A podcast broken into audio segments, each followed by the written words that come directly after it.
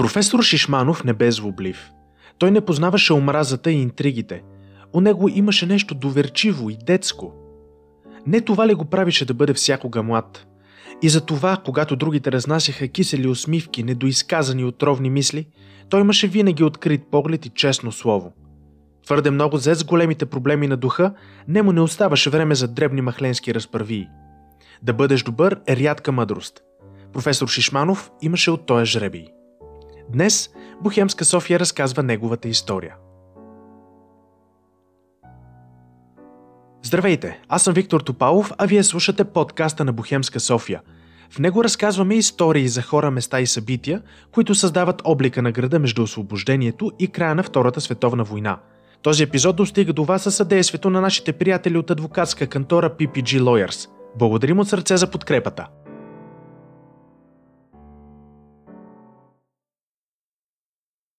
В годините преди освобождението, австро-унгарския пътешественик и изследовател Феликс Каниц обхожда земите на днешна Северна България, за да се запознае в детайли с историята, географията и етнографията на региона.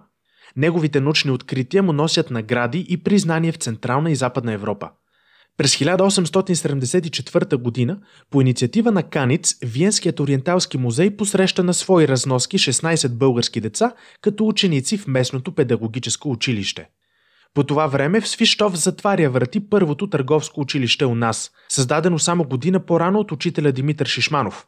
Османските власти съзират възможност в училището да се разпространяват революционни идеи и българинът е принуден да го закрие. Димитър Шишманов става учител във Видин, но се разболява и не след дълго умира. Неговият първи син Иван е на 13 години, а средствата на семейството са ограничени. През 1876 г. момчето е сред малцината избрани да се присъединят към българските ученици в Виена. Така започва международната кариера на големия български професор. След завършване на образованието си през 1882 г. Иван Шишманов се връща за кратко във вече свободната родина.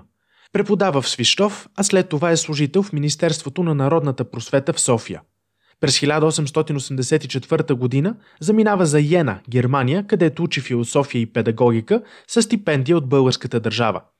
Там проявява интерес в различни области на науката, включително в изучаването на санскрит и персийски, където често е единствения слушател на лекциите.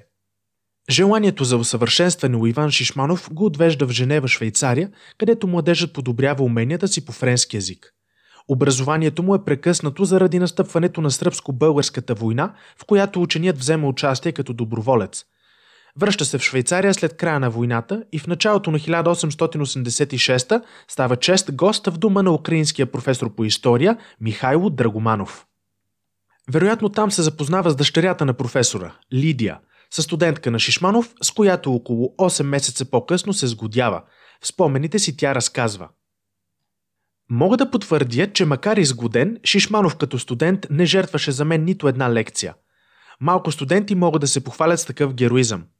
Често като излизахме купом над вечер от университета студенти и студентки, отивахме да се возим с лодки по чудесното Женевско езеро. Но Шишманов, ако имаше още една лекция, не вземаше участие в такава разходка и стоически отиваше там, където го зовеше неговият дълг. 1888 година е ключова в живота на Иван Шишманов.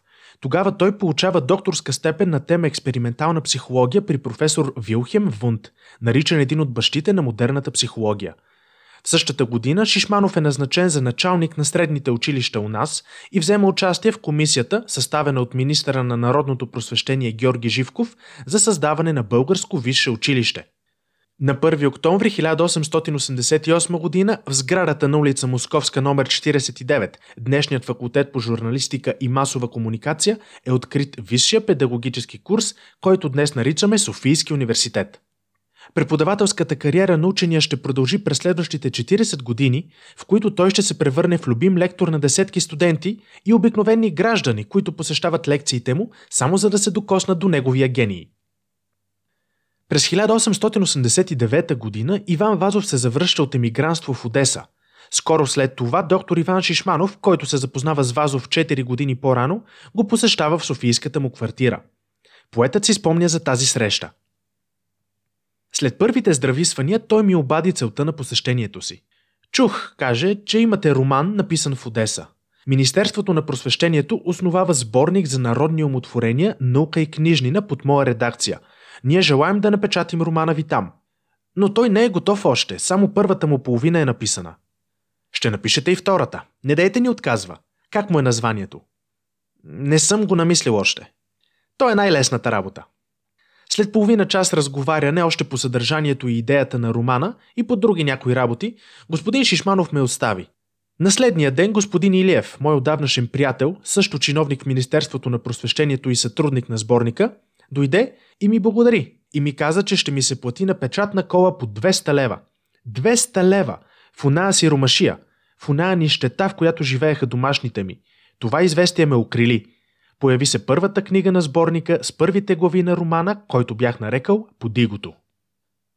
Въпреки сработването между Шишманов и Вазов, успехът на сборника за народни умотворения, наука и книжнина не идва лесно. Лидия Шишманова разказва в спомените си. Първият том се появи на свят почти едновременно с нашия син и мъж ми през целия си живот наричаше сборника Моето второ дете – и колко мъки му създаде това негово второ дете.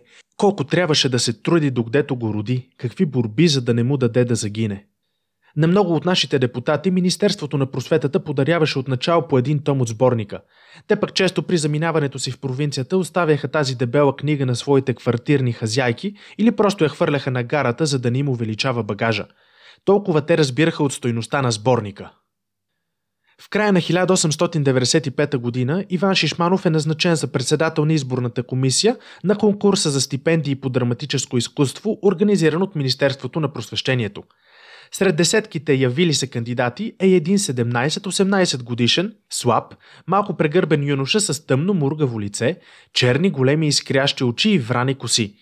Той се представя като почтенски чиновник в провинцията с името Пейо Крачолов – Шишманов не знае защо младежа не успява да се яви на конкурса. Дали защото не успява да дочака, дали поради липса на средства или по болест, но отбелязва следното. Важното в случая е, че бъдещият драматик и секретар на Народния театър Пейо Яворов бе мечтал на млади години да стане сам актьор. С идването на новия век Иван Шишманов си поставя нови цели. Затова през 1903 година приема предложението да вземе поста министър на просвещението в правителството на генерал Рачо Петров, без да е член на управляващата народолиберална партия. Ученият приема предизвикателството, за да изпълни един отечествен дълг, както казва самия той скоро след назначаването си в доклад до княз Фердинанд. Сред първите действия на новия министър е применуването на висшето училище в Българския университет Братия Евлоги и Христо Георгиеви от Карлово – с внесени от Иван Шишманов закон за университета се увеличават курса на обучение от 3 на 4 учебни години и броят на преподаваните дисциплини. През същата 1904 година министър Шишманов създава фонд с първоначален капитал от 10 000 лева за построяване на дом на българския студент. Идеята е реализирана през 1933 година с построяването на студентския дом на площад Народно събрание – Иван Шишманов подобрява работата на основните и средните училища с въвеждането на по-строги изисквания за служителите, заемащи висши училищно-административни длъжности. Осигурява подходящи условия за даване на заем за общини и страната, който да послужи за изграждането на училищни сгради. В резултат на това до 1910 година са завършени повече от 450 нови училища. През 1904 г. министърът открива Института за слепи деца, а през 1906 преобразува частното училище за глухонеми в Държавен институт, което обезпечава дейността на институцията. Двата института разполагат с училище с 7 годишен курс на обучение, пансион, в който бедните ученици се приемат безплатно, а останалите срещу символична сума, както и работилници. Първият музей у нас, Народният музей, е разделен на две части по време на мандата на Иван Шишманов. На 18 май 1905 г. е тържествено открит Националният археологически музей в присъствието на министъра и княз Фердинанд, а през следващата година другата част на Народния музей, етнографската сбирка, е отделена в Народен етнографски музей. В този период отварят врати новата сграда на художественото училище на улица Шипка номер 1, както и първото частно музикално училище, което в последствие се превръща в държавно. Тържественото откриване на току-що завършения Народен театър се провежда на 3 януари 1907 година. Събитието впечатлява със своята изисканост. Поканени са много от значимите личности в българското общество, а най-важният гост е княз Фердинанд. Тази изисканост обаче не се харесва на студентите от Софийския университет. Те вече са разгневени на властта заради желанието на управляващите да намалят автономността на учебното заведение и още предишната година са организирали студентски демонстрации против правителството. Студентите от Софийския университет освиркват кортежа на княз Фердинанд при неговото пристигане на площада през сградата. Твърди се, че князът даже е замерен с снежни топки от събралото се множество. Ето какво разказва Георги Каназирски Верин за откриването на Народния театър в своята книга София преди 50 години. През деня по Софийската чаршия се забеляза едно необикновено търсене на свирки. Еврейските дюкянчета продаваха по 2-3 лева стражарски свирки, без да знае някой какво се готви. Когато към 9 часа вечерта се зададоха княжеските каляски, заедно с княза, брат му, Борис и Кирил, те бяха посрещнати от оглушителни свирки от всички улици около театъра – Организатори на това освиркване бяха нашите студенти. Чуха се и викове «Долу!». Каляските и княжеския конвой, изненадани за един момент, спряха. Конете се оплашиха, но след малко те потеглиха и с голяма бързина стигнаха пред театъра. По заповед на градоначалника, гвардейците се отправиха срещу тълпата. В миг се стекоха студенти, ученици и други граждани, които задръстиха в ходовете на съседните улици и движението стана невъзможно. Свирките и дюдюканията продължиха. Студентите се бяха качили по желязната ограда на градската градина и оттам продължаваха да свирят. Министър Петков излезе пред входа на театъра и даваше нервно заповеди. Най-сетне, към 11 часа, конни отделения и стражари прогониха тълпата чак до банята и разчистиха площадката пред театъра, която се зае от един ескадрон кавалерия. Окончателно градът се успокои едва след полунощ. Управляващите не чакат дълго преди да се разправят с студентите – още на следващия ден правителството взема решение за затварянето на Софийския университет, което е потвърдено с указ на княза. Всички преподаватели са уволнени, тъй като застават зад студентите си, а учащите са лишени от студентските си права. Пред политика и общественик Петър Тодоров Иван Шишманов казва Решило се да има покани. Поснете, казва младеща. Когато някои ще дойдат да показват само скъпоценностите си, тя именно ще създаде въодушевление. Знае се какво стана. Не съм стягал студентите, че къде са стегнати. Ако са мирни, тихи, какви студенти, какви представители на младеща ще бъдат те? За пет писнали пищялки, тъй срещу Бога да са пискали, не се затваря най-висшето училище в страната, не се обявява военно положение. В знак на несъгласие с указа на княза, министър Иван Шишманов подава оставка. Пред Стилян Челингиров ученият споделя. Как преживях тия моменти, мъчно мога да ги опиша. Аз не чух пищялките на студентите от леглото си, но се стъписах пред тропота на конете. Не видях и побеснелия лик на княза, но достатъчен ми беше грохотът на моето дело, което аз с такава любов творих за културното величие на България. Да знаете колко ми натежа моята писалка, когато въпреки волята си, заставен, аз трябваше да си подпиша оставката. Това беше една смъртна самоприсъда, която аз сам трябваше да си произнеса Признал същевременно пред света, че стореното от мене не е за нашите условия, че то не струва нищо и че колкото по-рано се разруши, толкова по-добре ще бъде и за мен, и за другите. Дружбата на Иван Шишманов с Иван Вазов се задълбочава в периода около Първата световна война. Тогава ученият започва да описва срещите с големия поет, за да изгради една изчерпателна анкета върху живота и творчеството на писателя – Техните събирания са ежедневни, а разговорите им засягат всички важни теми за тогавашното общество. Двамата се виждат рядко у Шишманови на улица Шипка номер 11, по-често в дома на Вазов или в последните години в Юнион клуб. Между тях се създава едно силно приятелство, което е прекъснато със смъртта на Вазов през 1921 година. Трудът на професора ще бъде събран десетилетия по-късно с огромните усилия на неговата съпруга Лидия Шишманова и на професор Михаил Арнаудов. През следващите три години професор Иван Шишманов става първия българин, който чете лекции в Германия. Той преподава в лекционния курс Славянския свят в университета в Фрайбург. До днес се пази спомена за ораторското майсторство на учения, който владее перфектен немски язик. Преди години, по инициативата на доцент доктор Румяна Конева и със съдействието на декана, професор доктор Елизабет Шуре, на фасарата на филологическия факултет на университета е поставена плоча в памет на българина. След завръщането си в родината, професор Иван Шишманов става председател на българската секция на Паневропейския съюз и на българската секция на Международния пен клуб – съюз на поети, есеисти и новелисти.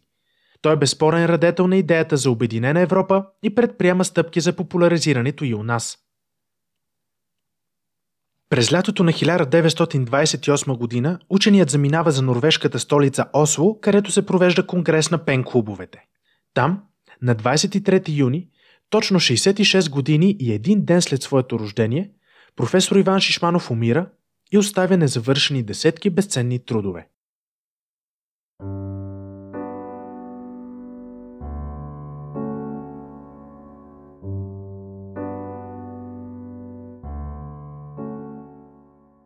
Статията на професор Асен Златаров, която чухте в началото, завършва така. Той замина, завърши своята мисия и като войник на поста си почина. Каква хубава смърт! Той умря както може би искаше, в сили, в служба на културата. И затова неговият край се очертава като символ. И той е подвиг трябва да бъде купнежът, който нашите млади трябва да отхранват. Защото професор Шишманов бе наистина вожд на будната младеж – запътана в поход към духовни, културни завоевания. Чухте историята на професор Иван Шишманов. Изпращайте своите въпроси на нашата фейсбук страница или на имейл адрес bohemskasofia.gmail.com Благодаря ви и до скоро!